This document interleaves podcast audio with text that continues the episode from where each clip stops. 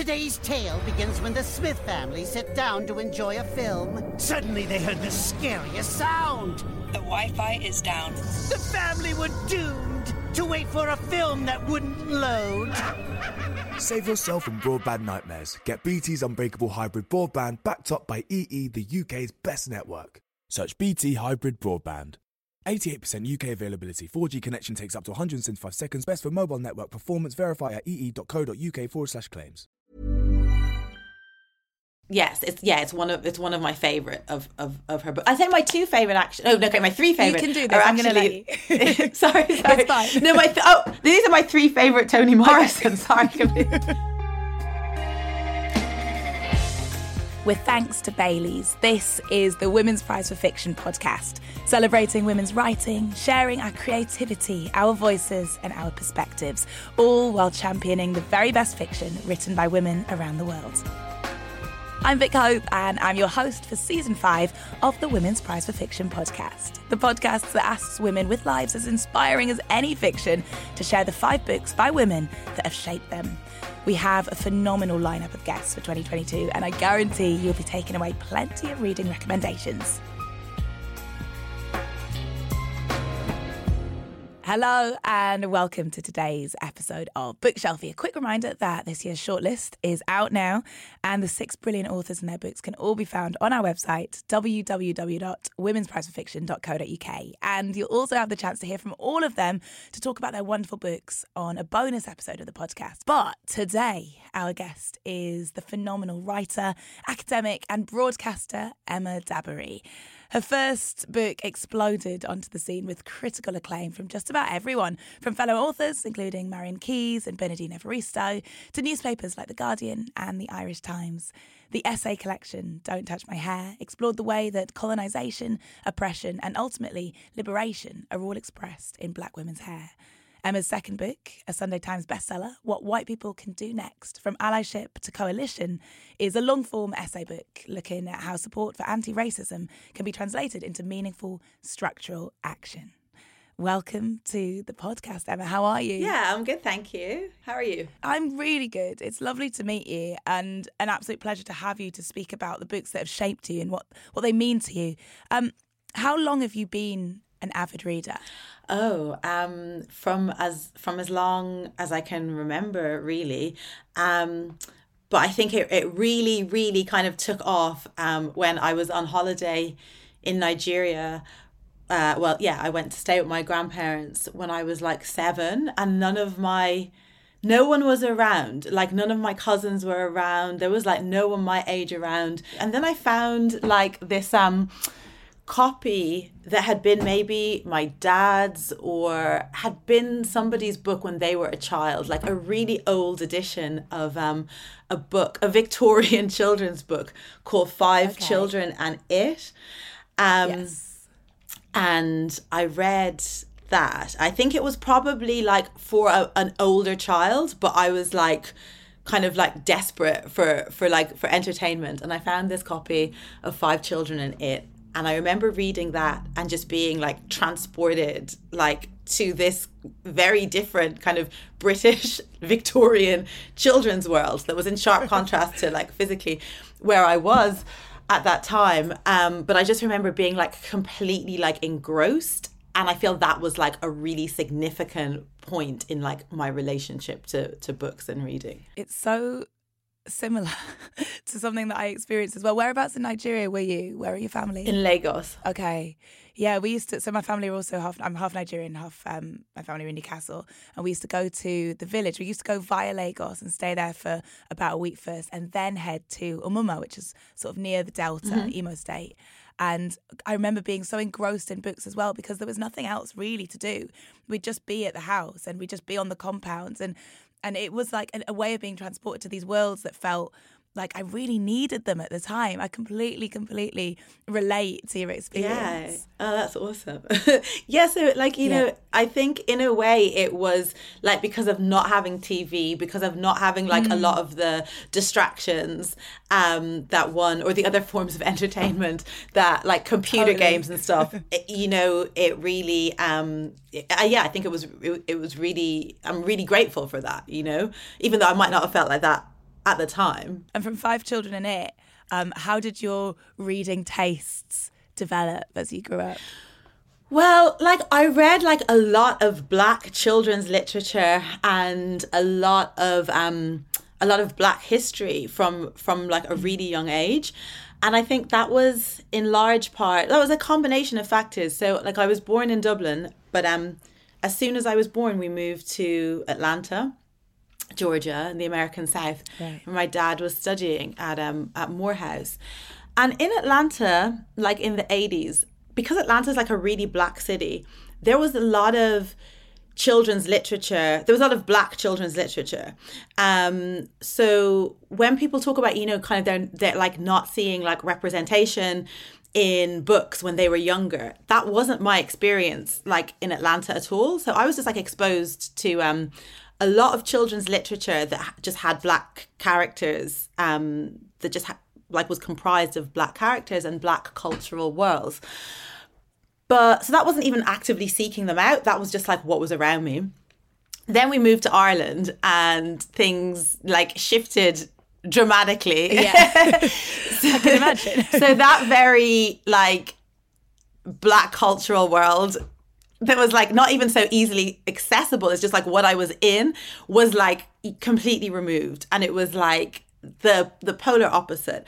And i think in trying to seek out and I, like a lot of the experiences that i had when i moved to ireland i didn't have anyone else to talk to them about like there weren't other there weren't other black people like i there weren't like other like i didn't yeah there weren't other black kids around you know and then like my mom is white my dad well, I don't know what he thought. I don't know what he thought. And he went back to Nigeria like shortly afterwards anyway. So it was just kind of like me trying to make sense of experiences of racism, but really, really like compounded by like just intense isolation and alienation because it felt like it was just happening to me and I didn't have anybody, you know, to try and unpack it or understand it with. So I think I was really looking for answers um, to some of the things that I was experiencing in in in books you know and maybe trying to create like a sort of sense of like black community Yeah. that i didn't that i didn't actually have that i didn't have anymore that i sought out kind of like in in literature and books I completely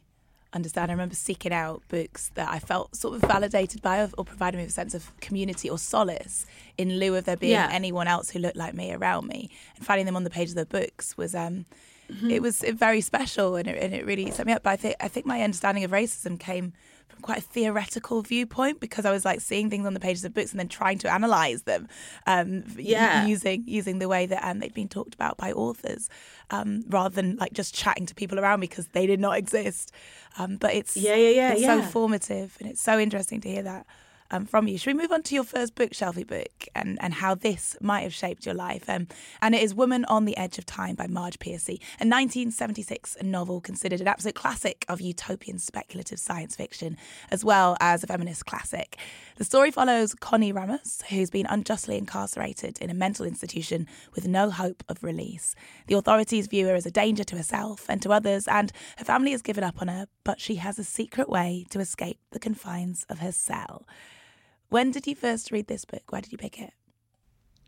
So I first read it when I was about 17. Um, and to be honest, I haven't read it in a long time. I read it a few times, but um, the last time I read it, I was probably like in my early 20s. So I haven't read it in a long time. Um, but I think it was a book that was, um, you know, really formative, actually, like in a lot of my, yeah, that was just like really influential. Um, and when I think about like a lot of the way that I write and the way I'm interested in mixing like kind of historical research and like sociology and actually this is slightly different to this book but when i think about okay something else that i do that is kind of very interested in this idea of like ancient futures mm. and how there are aspects of pre-colonial cultures that are actually really really like far more i guess progressive is the word that we would like a kind of a contemporary word that we would use that are kind of far more progressive than sometimes where we find ourselves now. And ways in which you can think about um, kind of taking from the taking from the past to create more radical futures is an idea that's like very pronounced in this book where connie the main protagonist um yeah is in um a, a, an, an institution but as as you described she has this kind of she has this way out. She's a time traveler. But you're like is she a time traveler or is she or is this like a symptom of um of uh, of a mental illness? Is kind of one of the things that's going on that's going on in the book. Um but the future that she travels to is one that is um, very based in these kind of like pre-colonial um, types of um, like communal living, but is also really, really technologically advanced mm. and has all of this, um, basically has harnessed like all of this like kind of very futuristic technology, but kind of um, you know merge that with ways of living that i guess yeah would be described as um i guess you could describe as like kind of like pre-colonial or like indigenous. And um i think that vision um was like very yeah was very influential on me at like yeah at a young age. In terms of your own writing and, and the influence it might have had on that where do you find inspiration for your writing? What what what spurs you on? I find inspiration um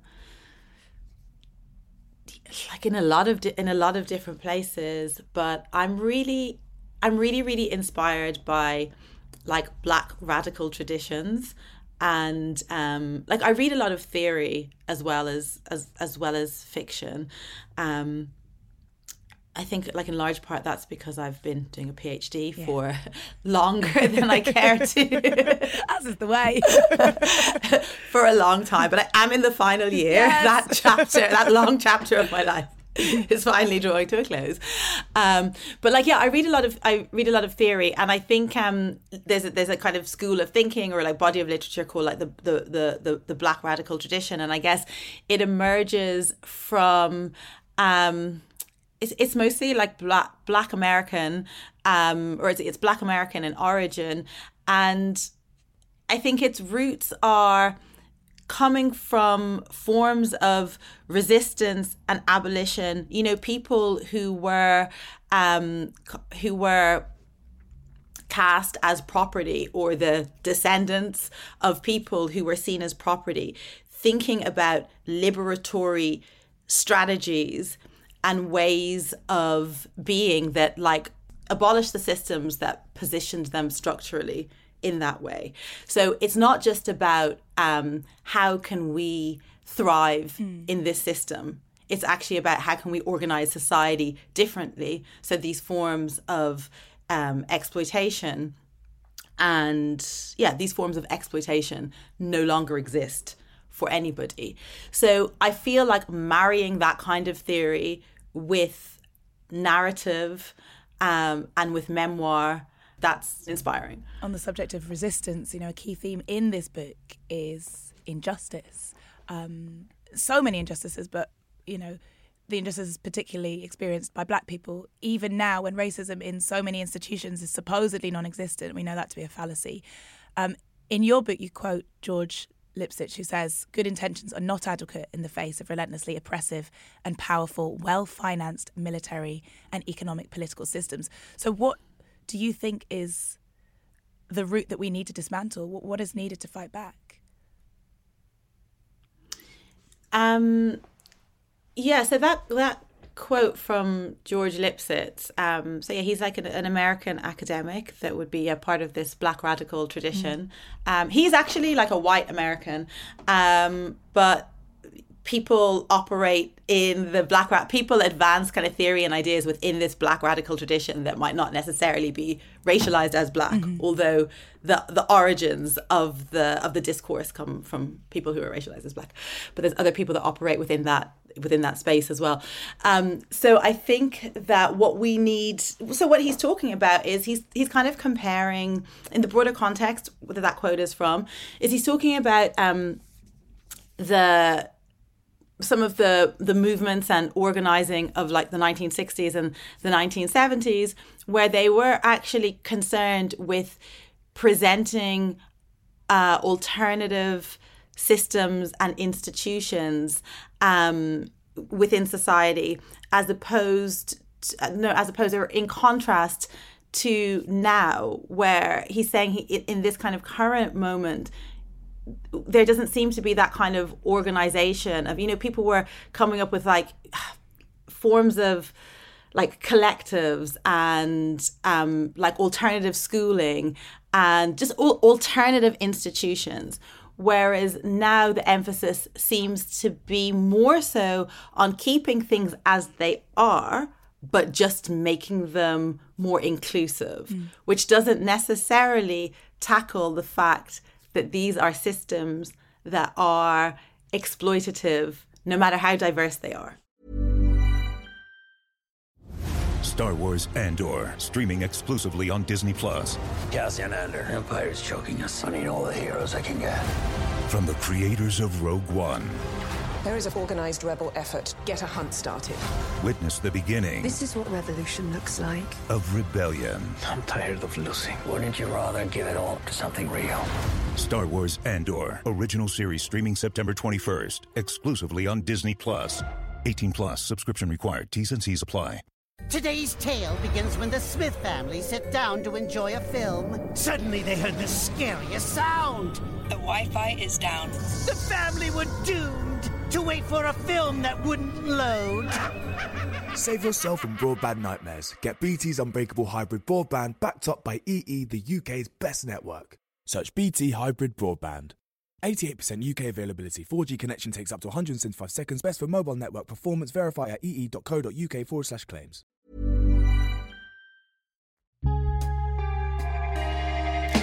Baileys is proudly supporting the Women's Prize for Fiction by helping showcase incredible writing by remarkable women, celebrating their accomplishments and getting more of their books into the hands of more people.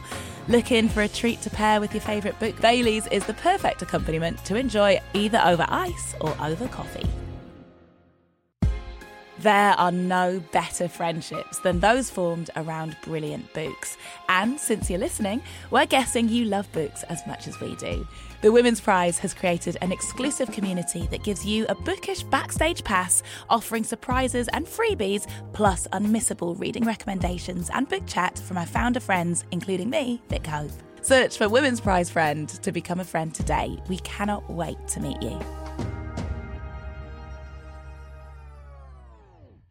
We'll move now on to your second bookshelfie book, which is Quicksand by Nella Larsen.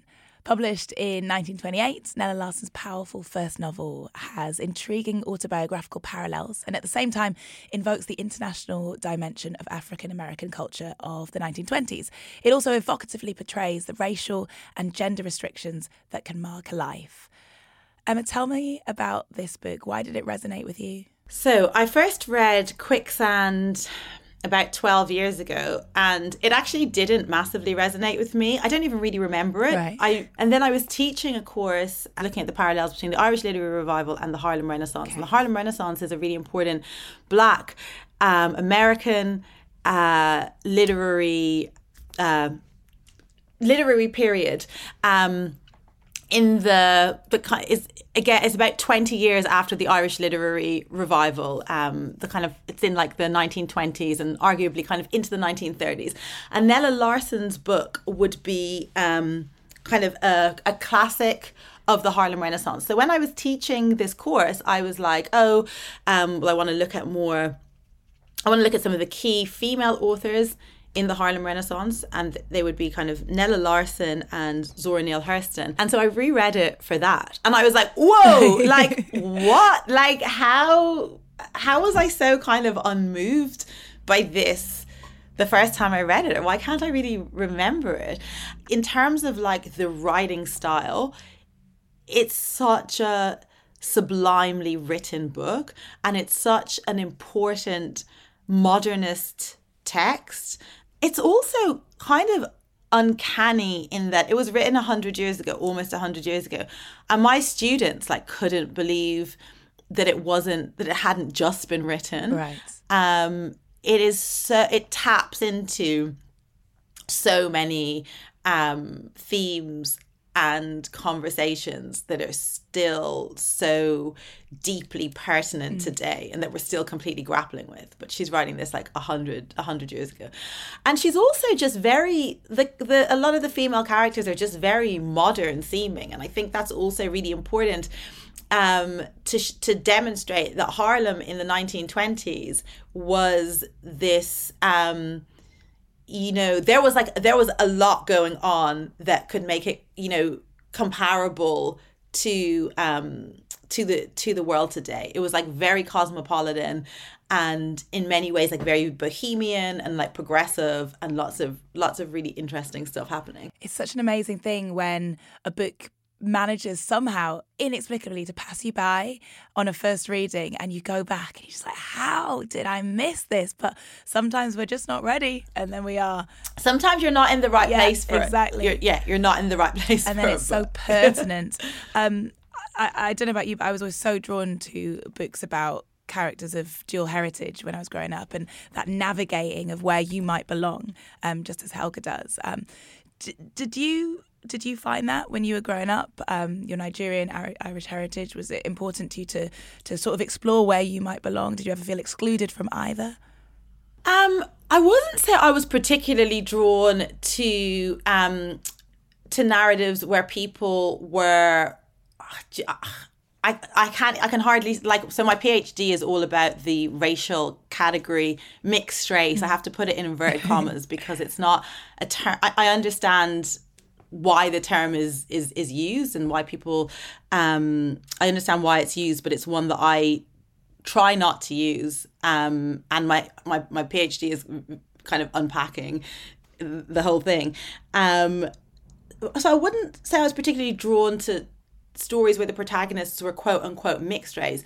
I was really drawn to stories where there were black protagonists and often sometimes those protagonists were were quote unquote mixed race but i would say it was more broadly maybe like black protagonists, but the diversity that exists amongst black people. Yeah. So I think I was interested often in characters who were liminal in some way, um, who were outsiders in some way, but that wasn't necessarily because they were quote unquote mixed race you know so yeah there were definitely characters who were who were mixed but i'd say they sat within like a broader interest that i had in kind of black storytelling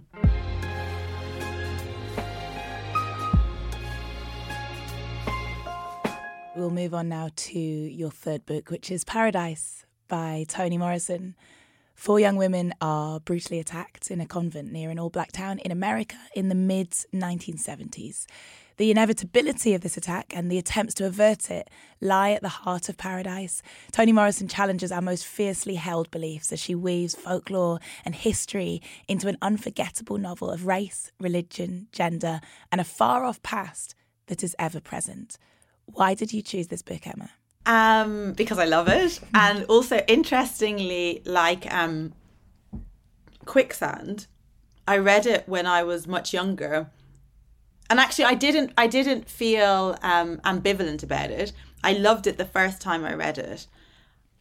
But i loved it with an acknowledgement that it was like a woman's book and I was still kind of like a girl and I felt like there were themes in it that if I read them when I was older they would resonate more strongly with me And you So I was that like at the time. I recognized that at the yeah. time, and I was like, I'm gonna come back to this Okay. book when I'm when I'm when I'm older. uh, even though, like I said, like I said, I loved it at the time, and then I read it again about three years ago, being a lot older. You know, having being being being a mother, um, having just experienced a lot more of life. And yeah it resonated it resonated more i understood it better. I understood it better. Also I- i mean again like when you were describing it um and you're talking about like that mix of like mythology and like history um and the past and the future and time these are all um these are all themes that I've like I think been drawn to um as a as a reader and also really reflect I guess the way the way that I write as well. I feel like the, the, the first Toni Morrison book I read was Song of was Song of Solomon. Right. I was actually like I found it really hard to to do this list. I can imagine of five books. Yeah, and uh, I was just what? like Toni Morrison comes up. I think I think pretty much every episode, maybe minus one or two max. But she's been such an influential author on all of my guests, whether they've been writers and she's influenced the way they write, or just moreover, just the way that they live, the way that they look at the world, and the way that they look at themselves.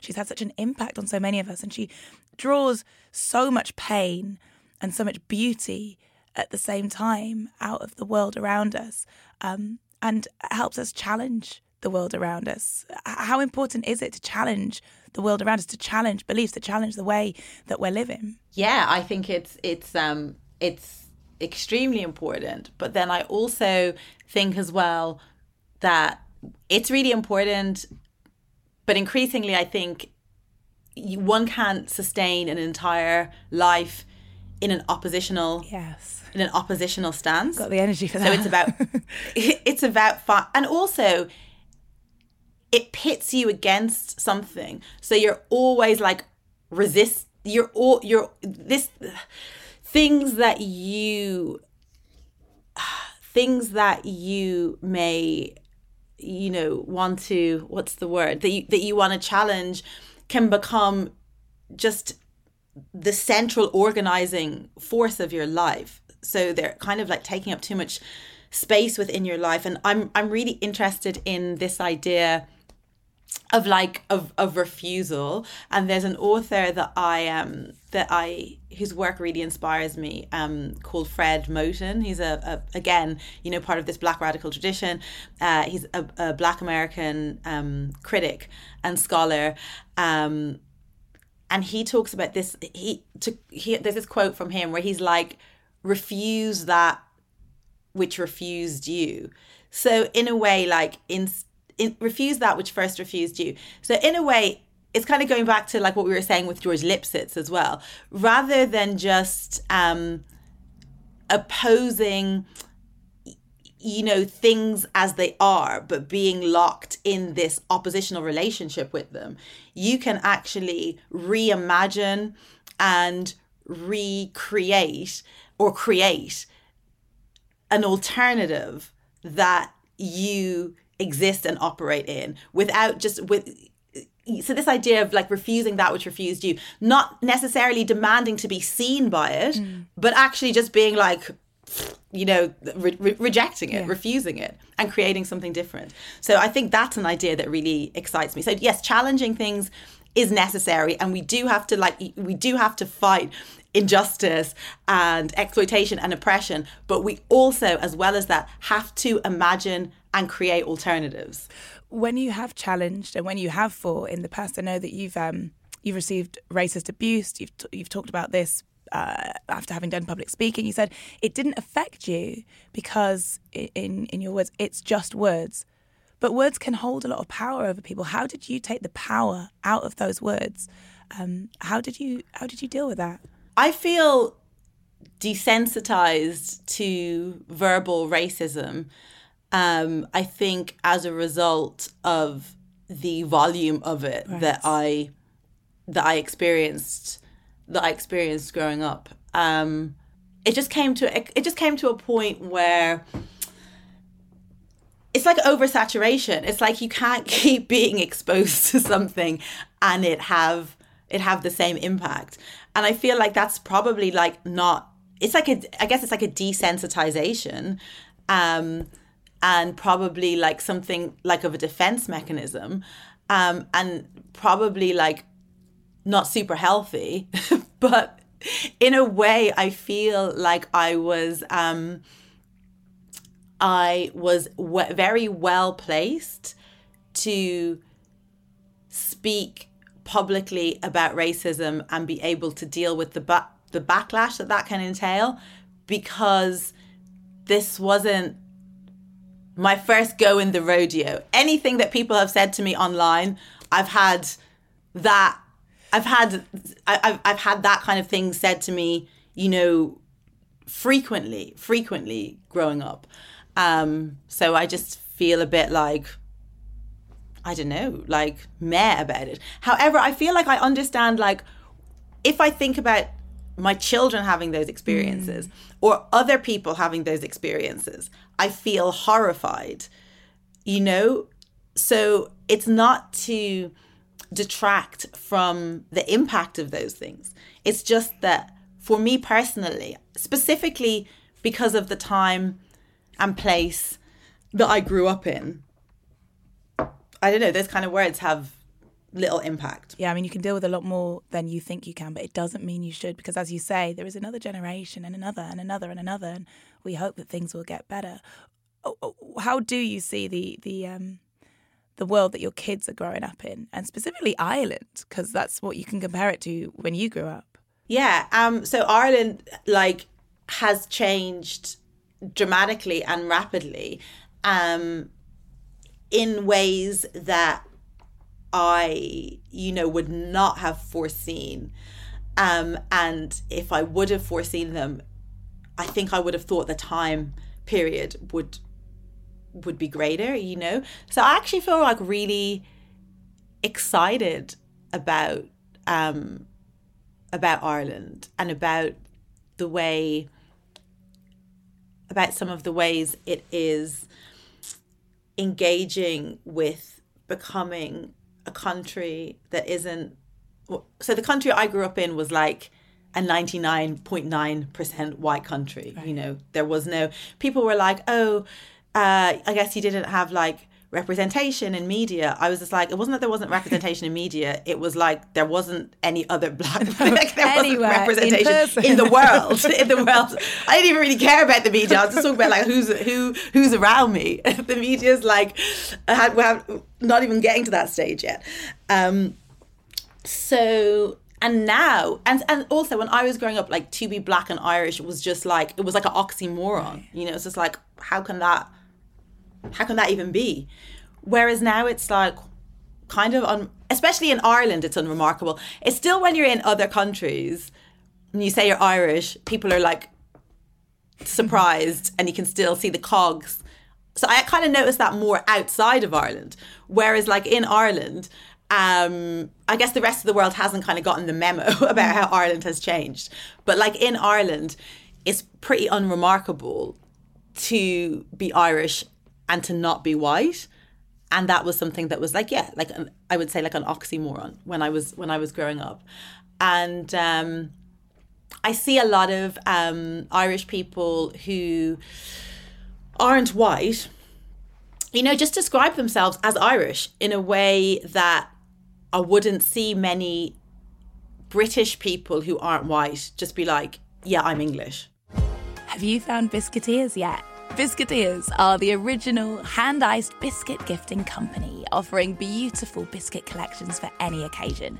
All of their gorgeous biscuits are lovingly hand iced, one at a time, by artists at the Ministry of Biscuits in London. One of my absolute favourites is the Butterfly Collection. The biscuits are absolute works of art. They look like perfect hand painted butterflies and come in the most beautiful tin. You're bound to make an impression with these. And Biscuiteers are offering our lovely listeners 15% off your first order with the code LOVEFICTION. So, for the very best present ideas, head to biscuiteers.com now. Your fourth bookshelfie book now is The Birds and Other Short Stories by Daphne du Maurier. A classic of alienation and horror, The Birds was immortalised by Hitchcock in his celebrated film. The five other chilling stories in this collection echo a sense of dislocation and mock man's dominance over the natural world. Why has this book made your list, Emma? Oh my god! So I love um I love ghost stories. Okay. I've always loved ghost stories. Remember, um, I was at the beginning of our conversation. I was saying that um, I read really widely, and I also, when I was little, like read a lot of like folklore and mythology, um, and also ghost stories. And I feel like growing up in Ireland, um, this idea of the the division between like the kind of seen and the unseen between like the magical and the ordinary is not as um is, is like is like they they they they kind of like what's the word? They kind of like coexist or sit sit side by side and i feel like our um yeah there's a lot there are a lot of go there are a lot of ghost stories you know kind of grew up hearing a, a, a lot of them and just always had yeah just was always like always really enjoyed reading them. I don't like horror. Like I hate um I hate gore and I hate like, you know, like kind of like slasher horror, but Right. I love ghost stories, like ghost films as well. So this these books and I, I like I like weird and uncanny like short stories as well. And Daphne du Maurier is just a masterful creator of these eerie, uncanny, odd worlds. Um, and there's a story in in this book. So the birds is the birds is the best known Yeah. one, I guess, because of the Hitchcock movie. But there's one called The Usherette about um yeah an usherette in a in a movie theater.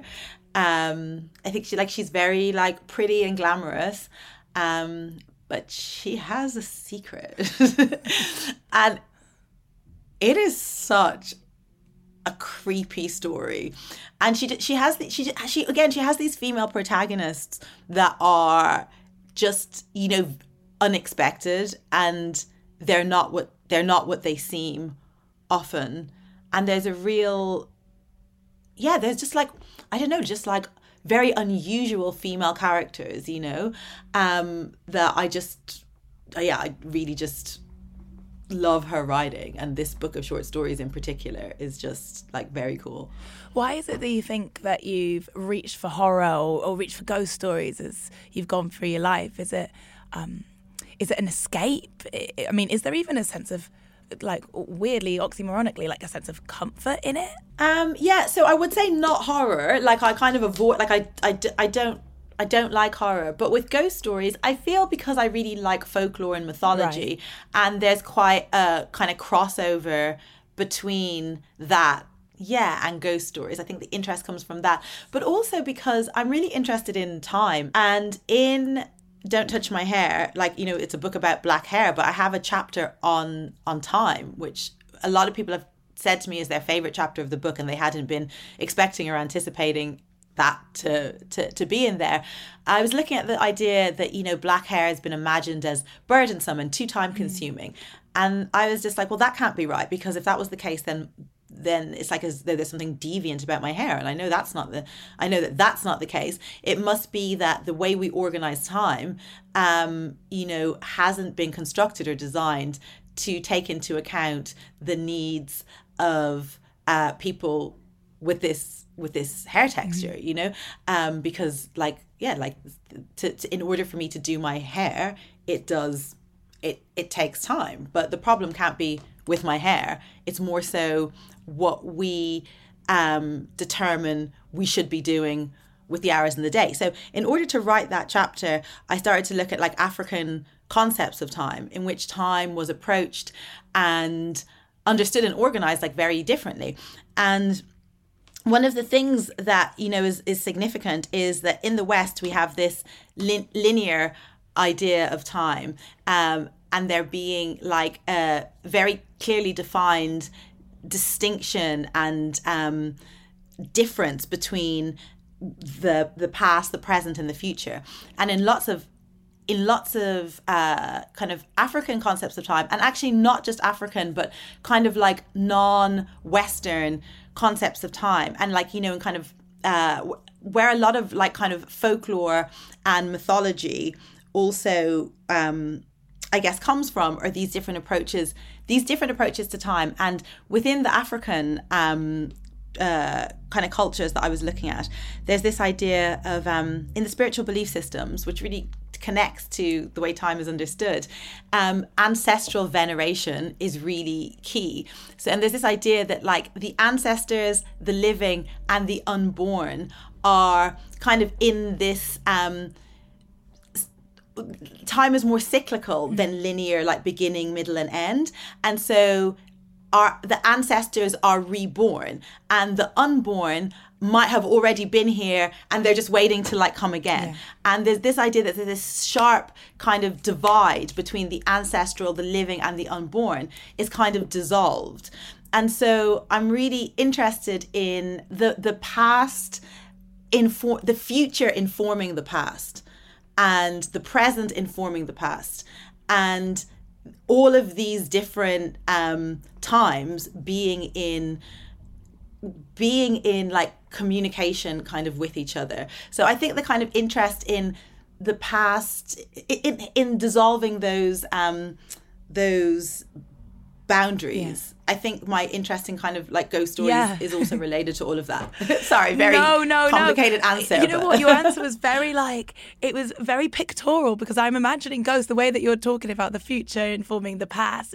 I, am I'm imagining swirling, like just pure swirling, which is how I imagine a ghost, and and the ghost stories just keep, sort of keep moving as time does, as we keep sort of influencing eh, eh, the whole of humanity. Um, yeah, I oh, can, I'm glad. I can picture it. and then just just to say really quickly that I guess ghosts are kind of imagined as largely like negative mm. and um, and sinister and you know you have exorcisms and you try and get them to be at peace whereas a, a big difference i guess with like ancestral um, belief systems is actually you try and invoke the ancestral spirits and they're seen as you know being in communication with them is seen as something that is like good for individuals is good for the community is associated with knowledge and wisdom and yes. healing um so there's there's there's a different i guess there's a different um there's a there's quite different kind of i guess understandings mm. of the difference between i guess those ancestral traditions and the idea of being kind of haunted by ghosts they have different um what's the word connotation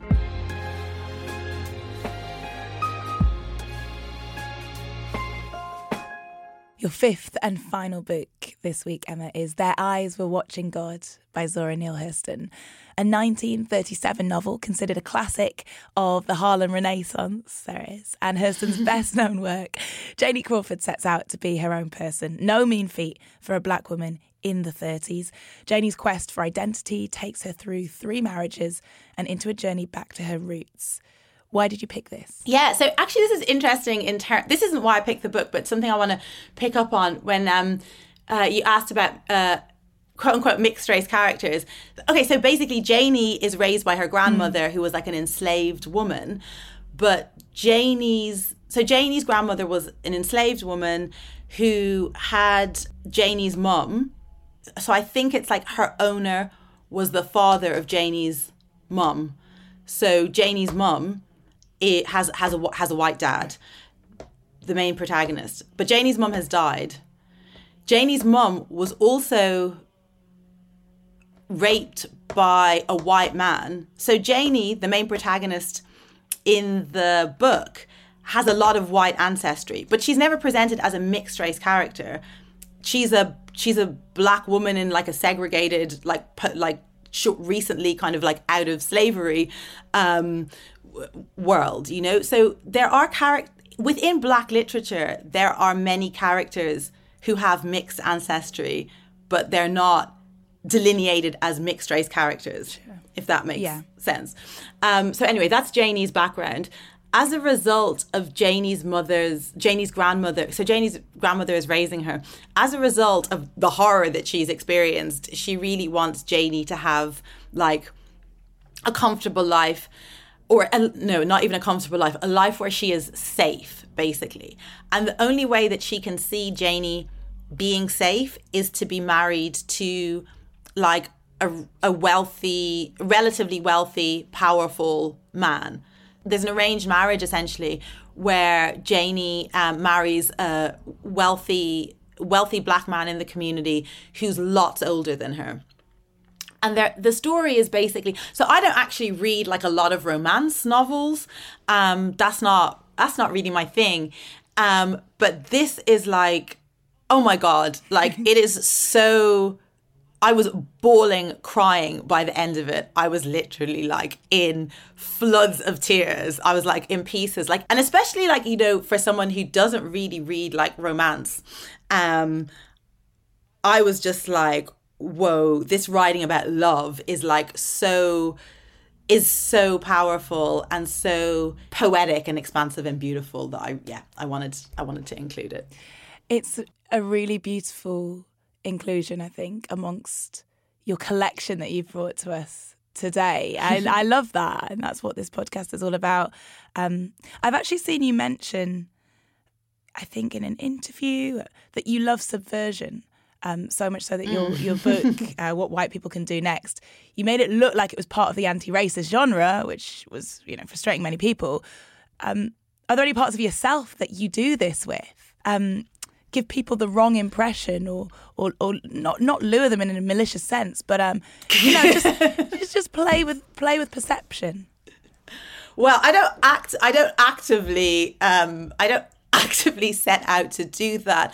But I know that based on my appearance, people often tend to think that I'm very different to how I am. Certainly, they think my interests will be very different often to to what they are, and many times I've turned up somewhere um, in my role as a researcher or an academic or you know to do some to do some research or to, to do something that's like kind of very specific to my kind of like academic training because i do lots of different stuff. And people will be like oh where's the person we were expecting kind of thing. And i'm like she's me. And um, I think they're a bit like, oh, I remember turning up for something, and uh, actually, let me not let me not even tell that story. But um, yeah, I, I, you know, I think there's um, people tend to think that I'm younger than I am, and then I wear makeup, and I like, um, you know, I like kind of I like dressing up, and people make assumptions about about those things. You know, if you're a woman that kind of is perceived as being young or glamorous, um, people will often make assumptions about your interests or perhaps even your intellect or the level of depth that you might have. And that really pisses me Yes. off. Um, so I refuse to actually minimize, I refuse to kind of alter the way I present myself to conform to people's expectations. I'll never forget seeing um, Chimamanda Ngozi Adichie talking about um, wearing makeup and dressing however she wanted, and I, I felt like, yeah, you know what?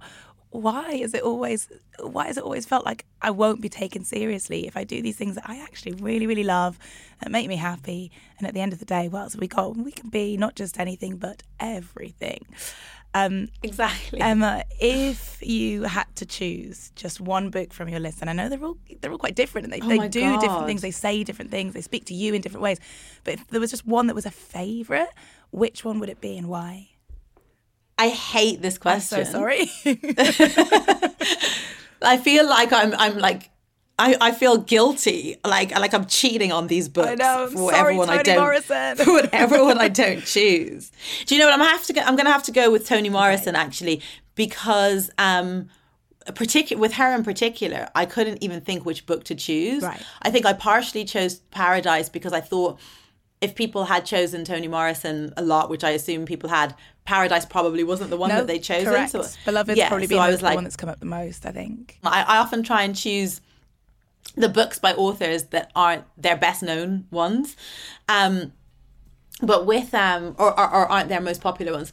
But with um it, it would be Toni Morrison because it was difficult to narrow it down to just one book. I could do one of these podcasts with my top five Toni Morrison books.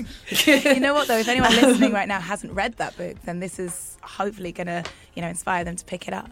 It sort of presses it into their hands, which is a good thing. Yes. Yes, it's yeah, it's one of it's one of my favorite of of, of her books. I think my two favorite actually. Oh no, okay, my three favorite. You can do this, I'm gonna actually- let you. sorry, sorry. It's fine. No, my th- oh, these are my three favorite Toni Morrison. Sorry, it's Sula, Song of Solomon, and Paradise. Yeah. So again, if anyone's listening hasn't read them, there you go. Eight recommendations for the price of five. Um, thank you so much, Emma. It's been an absolute pleasure speaking to you and just hearing about your life, your work, your loves, your your thoughts, and the books that have shaped you. Thank you. I enjoyed it a lot. I'm Vick and you've been listening to the Women's Prize for Fiction podcast. Please do rate and review this podcast. It is the easiest way to help spread the word about the female talent you've heard about today. The Women's Prize for Fiction podcast is brought to you by Baileys and produced by Birds Media. Thank you so much for listening, and I'll see you next time.